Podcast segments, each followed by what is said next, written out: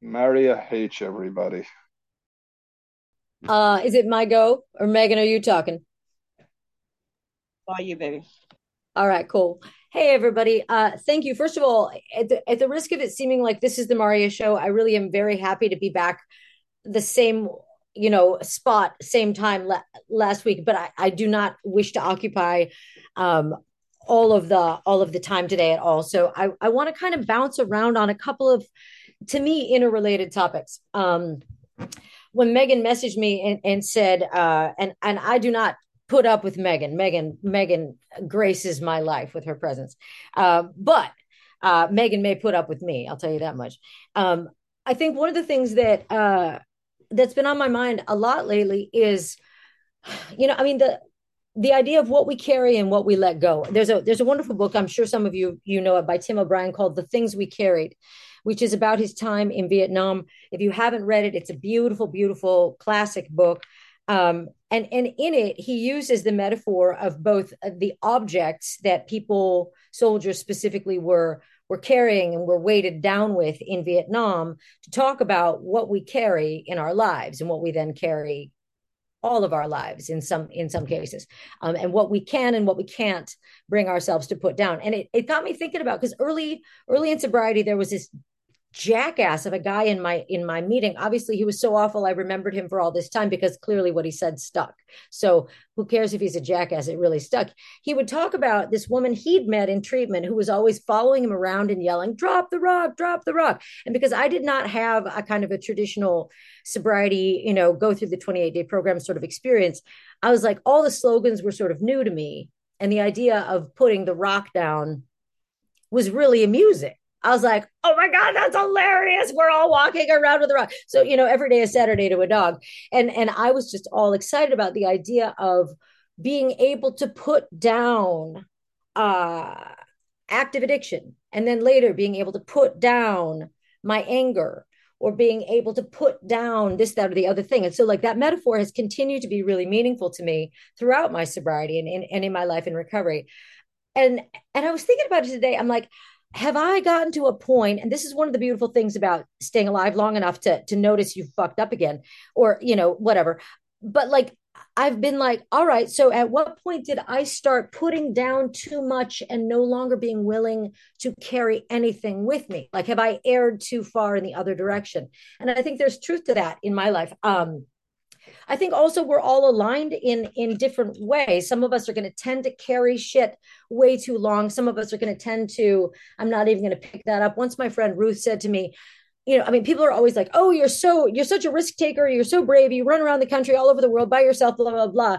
And it was my friend Ruth who said to me, "You are the most risk averse person I have ever known." I'm like, "Hey, I am bold and brave. I do everything myself." She's like, "No, emotionally, you are the most risk averse person I've ever met. I'm like, well, fuck you then, smartass. It's not like you've known me for 40 years or anything.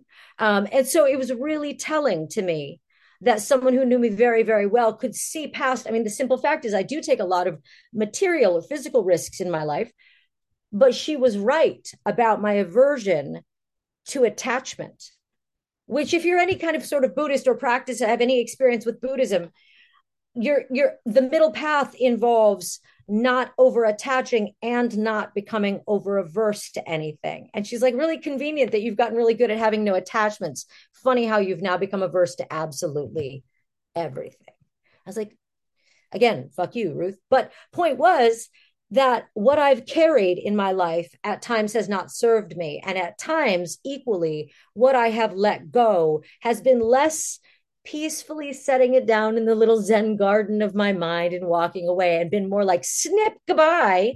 And that is instructive to me because it is no, it's like inverse pride. Like you can have the grandiosity, who's also Ruth, damn her, who once said to me, and I'm like, I don't know why they keep talking about pride at these meetings, like overblown pride. You know, we're arrogant. We're, and she goes, Well, you have that. I'm like, No, I don't. No, I don't. Absolutely not, because I'm such a screw up and I'm so awful. And she's like, Ah, right. Because you're the special evil one you're so and i know some of you heard me talk about that because you're so bad that you're badder than everybody else right like that's really convenient again and so one of the things that i had to let go early in sobriety was the idea that I was the worst fuck up ever. I'm as as fuck ups go, I'm quite middle of the road. I'm I'm a very mild fuck up actually, as are probably most of you in this room. Many of whom may be walking around with this sort of like, I am insufferably the worst, most mentally ill, most addicted, most screwed up, most. None of us here wins that award. Not one. We're in such competitive territory for like who's the fuck up. And so on this by the same token, we're none of us that bad because aren't we all sitting here with something to watch a meeting on? We're all in a meeting, we're all making some kind of concerted effort to show up. If not even to do better. I mean, some of us are definitely here to like do better. At the very least, though, we all showed up and we all have enough wireless access to get our butts here. So, like, good, good on us and and the thing of it is that puts us back to the middle of the road and it takes away some of that extreme thinking which for me especially early in sobriety was one of the things i carried it really was the i had it all and then i lost it all oh, that's trash i didn't have it all i didn't lose it all i was pretty much fine was I a mess? Yeah. Did I almost die? Yeah, lots of times. But that too is not innovative. Like everybody here almost died a lot of times. Like none of us has the corner on that market either. And so as we go forward, letting go and carrying forward, when I started to think about what people meant by take what you want and leave the rest. At first in sobriety, I really felt like that was a risky thing to be saying to people, which meant that I thought it was a really risky thing to be saying to me. It was like, don't tell me there's any room to move because if you give me an inch, I will for sure take a fucking mile. You know, if you give me an inch on what's sobriety, I will be over in left field real quick. And so, really, when people were saying, you know, take what you want and leave the rest, I'm like, no, no, no, no. People will screw up sobriety then. And really, what it was was if you tell me there's any room to interpret here, I will interpret in a way that is self destructive and other destructive. That is how I will interpret this as time goes on and you get a little bit more um, as i have become more more able to trust my own judgment over time i have come to understand i have to leave some of what y'all say. I have to take some of what y'all say when i don't like it. You know what i mean? I have to do discernment is a word i i come up with a lot. I come up against a lot i'd say because any slogan taken to ex- extreme can be can be self-destructive or other destructive any sort of rule of thumb can be broken or can be taken so far that we are no longer in any kind of middle path same holds true with the idea of what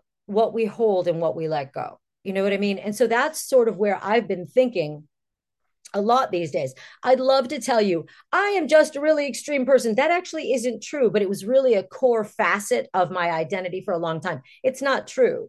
I liked it as an identity. I'm extreme. I have an addictive personality. Also, not true. None of the things that I was really committed to as identity factors are true, except I am, in fact, really mouthy. I mean, like, maybe that's true but even at, there are times in which I'm not, right? Like, so I, I mean, like, there are core facets of my personality that are shitty and are just stuck there so far, but maybe I'll root them out too. When I got into the program, I was desperately afraid that I would stop being angry. Um, and I, which is funny because like all these people were like, you won't always be angry. And I'd immediately be like, fuck off. Because I'm like, clearly you don't understand why that's important to me. And finally, some very nice fellow says to me, why is it important? I mean, that's a valid question. Like, why is it important to you that you get to keep your anger? And to be totally fair, I said to him, dude, I am a rabbit in a world of wolves, right? Like I'm I'm a young, very small of frame woman. And if I stop being angry, it actually is a risk. And the kindness of this man saying, Oh, that's very reasonable, keep that. The kindness of him being like, that's not my experience, but it had never occurred to him or to the other guys who were like, you're going to be softer and gentler one day. And I'm like, I hope not, because that's really risky for me. Um, that was very kind of him to just get outside his own experience and say to me, yeah, you'll want to keep that then, won't you? What wisdom and also what compassion that showed. And so there are things that I have, whether it's sponsees or friends or people who sponsor or mentor me, when I see them doing a thing I've stopped feeling it necessary to say, you need to put that down, drop the rock, drop the rock, drop the rock. I, have stopped saying that. And I've started trying to remember to say, and at least this is what I think now is what is important about carrying that right now? You know what I mean? What is meaningful about what you're carrying forward? What's meaningful to you about what you're letting go? I do know that if I don't continue the constant self uh, uh, interrogation, might be too strong a word for some people. I like it because that is the operation I've got going on here is, is a self interrogation of what am I still carrying? That I don't need anymore? What am I letting go that I probably do but don't want to allow myself? You know what I mean? Some of you may have uh, may be aware that I have a very very long history with eating disorders and disordered eating. And it's been many years since that was an active concern of mine. I have come to realize much more recently, though, that something of the principle of what I dealt with really serious anorexia, something of the principle behind that endures in me, even though I have been physically and mentally healthy around food for decades. I mean, it's been decades since I dealt with an eating disorder. I am still at some level in my life depriving myself of any kind of softness, any kind of comfort, any kind of emotional nourishment beyond that which I have deemed appropriate and acceptable and not too much. That is anorexia. It's just happening in my heart. So, at what point do I start looking at what are the ways in which I am still carrying things I thought I had let go? At what level am I still letting go of things I now need? And so that's sort of one of the questions that I'd like to sort of throw out there for us today to talk about. And I'm happy to do this more as a dialogue if we want to today is really there is no there is no scientific measure by which I can say I let go of all these things. Some of those things I let go, and then they came around and bit me in the butt years later. Some of those things I let go long before it was time to do so. And I go around acting like a starved feral cat all the time because I let them go too soon and did not get enough of them. Some of the things that I have held that I thought were serving me have done nothing but become dead weight and and slow me and and prevent me actually from this is one of my favorite ways of thinking about the idea of character defects. Again one of these guys and i got sober in what i've some of you have heard me call a crusty old guys meeting. I didn't know it was a men's meeting. I walked in shit faced i'm like is this a meeting? They're like you bet kids sit down. You know i mean? So like that's how i wound up getting sober in a group of crusty old guys. Um but one of them did say to me because i didn't like the idea of character defects and i was at that point still really dealing with such a uh, a kind of um, I, I, think of it now as a really unright sized self concept. I was in some ways seeing myself as too big, in some ways seeing myself as too small. It was really just not right sized, like like bouncing back and forth from the extremes of I'm the worst to I'm the best worst and so I was really afraid of looking at the idea of character defects. I was afraid to do my fourth step. I was very afraid to do actually my eighth step because I'm like, I'm going to have to look at these as character defects. I already hate myself enough. And this guy's like, you do and you don't. But what if you just think of character defects as, and this is continued, this is actually, if any one thing has guided my sobriety and recovery process, it is this statement him saying, character defects don't need to be considered anything personal. All they are is things that are getting in the way of your being useful to the world. That's all. It still breaks my heart to think about that. It still breaks my heart to think about like some of those character defects were just the self hatred that was preventing me from going out and being present to the world. Like that alone was a character defect. And he's like, so one of the correctives for that kind of character defect is self compassion. And I'm like, I can't have any of that. I don't like, you know, I don't want any of that. That'll be awful. I'll die of kindness. Like, get out of my face, sort of thing. And so the things that are continue to to to block my usefulness to the world are things that land on my periodic eight steps, my 10th steps. They are the same things that somebody else in an older era, maybe, uh, or, or a more stringent era of recovery would call character defects. To me, they aren't character you know what I mean? Like, how much of us is even character? Like, the character that I thought I was, and this is kind of important lately.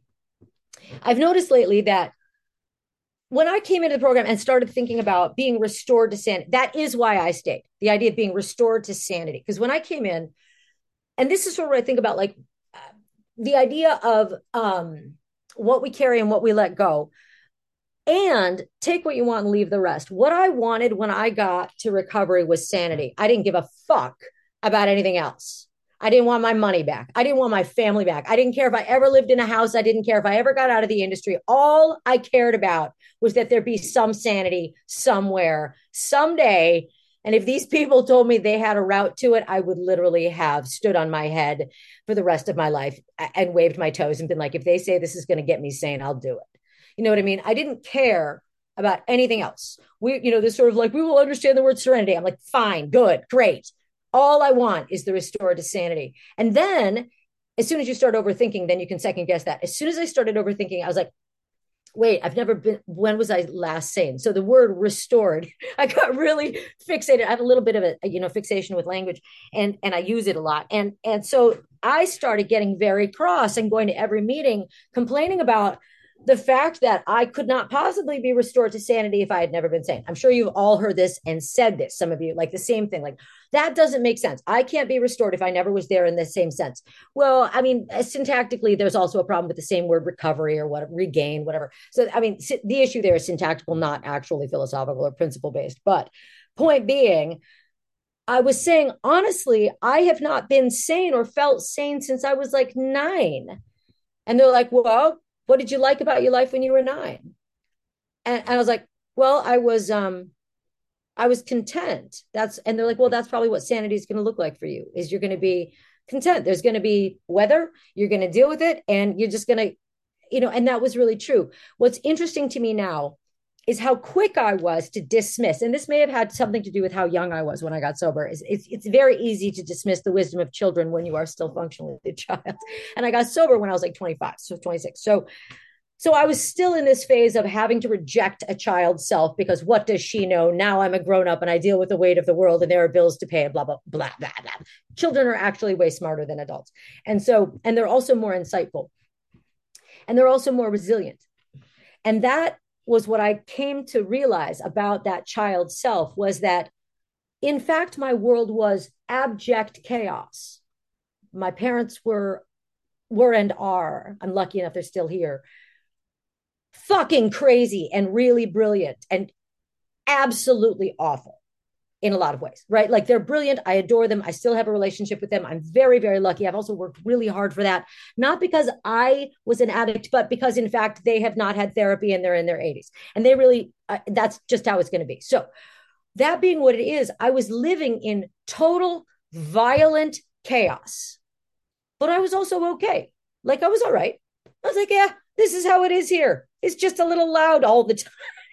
and so like while i don't wish wish that childhood on people what i do notice about that individual child was that i was like well i go out the back window. It's close enough. I'll land okay. And i can run from here. And there are so much there's so much in my heart about that young self of being like crazy world man. Guess i'm going to go out the back window. And that's really wise. You know what i mean? There are parts of me that that i now realize my at 49 i have been restored to whatever i had at 9 which was this kind of like wow world is super fucking crazy folks. I'm going out the back window. There's part of me now that's able to see the wisdom and the resilience of of being restored to a younger self or an earlier self that was not carrying the grief the resentment the anger, the layer after layer after layer of identities that I've borrowed because I have to be I have to be a wife, I have to be a mom, I have to be a teacher, I have to be this, I have to be all these things, right? The realization that all of those identities are like paint layers, right? And if I chip it away and chip it away and chip it away and chip it away, I am in fact back at this nine year old who was like, Batty world, man, we're going to go climb trees. Like, let's get out of here.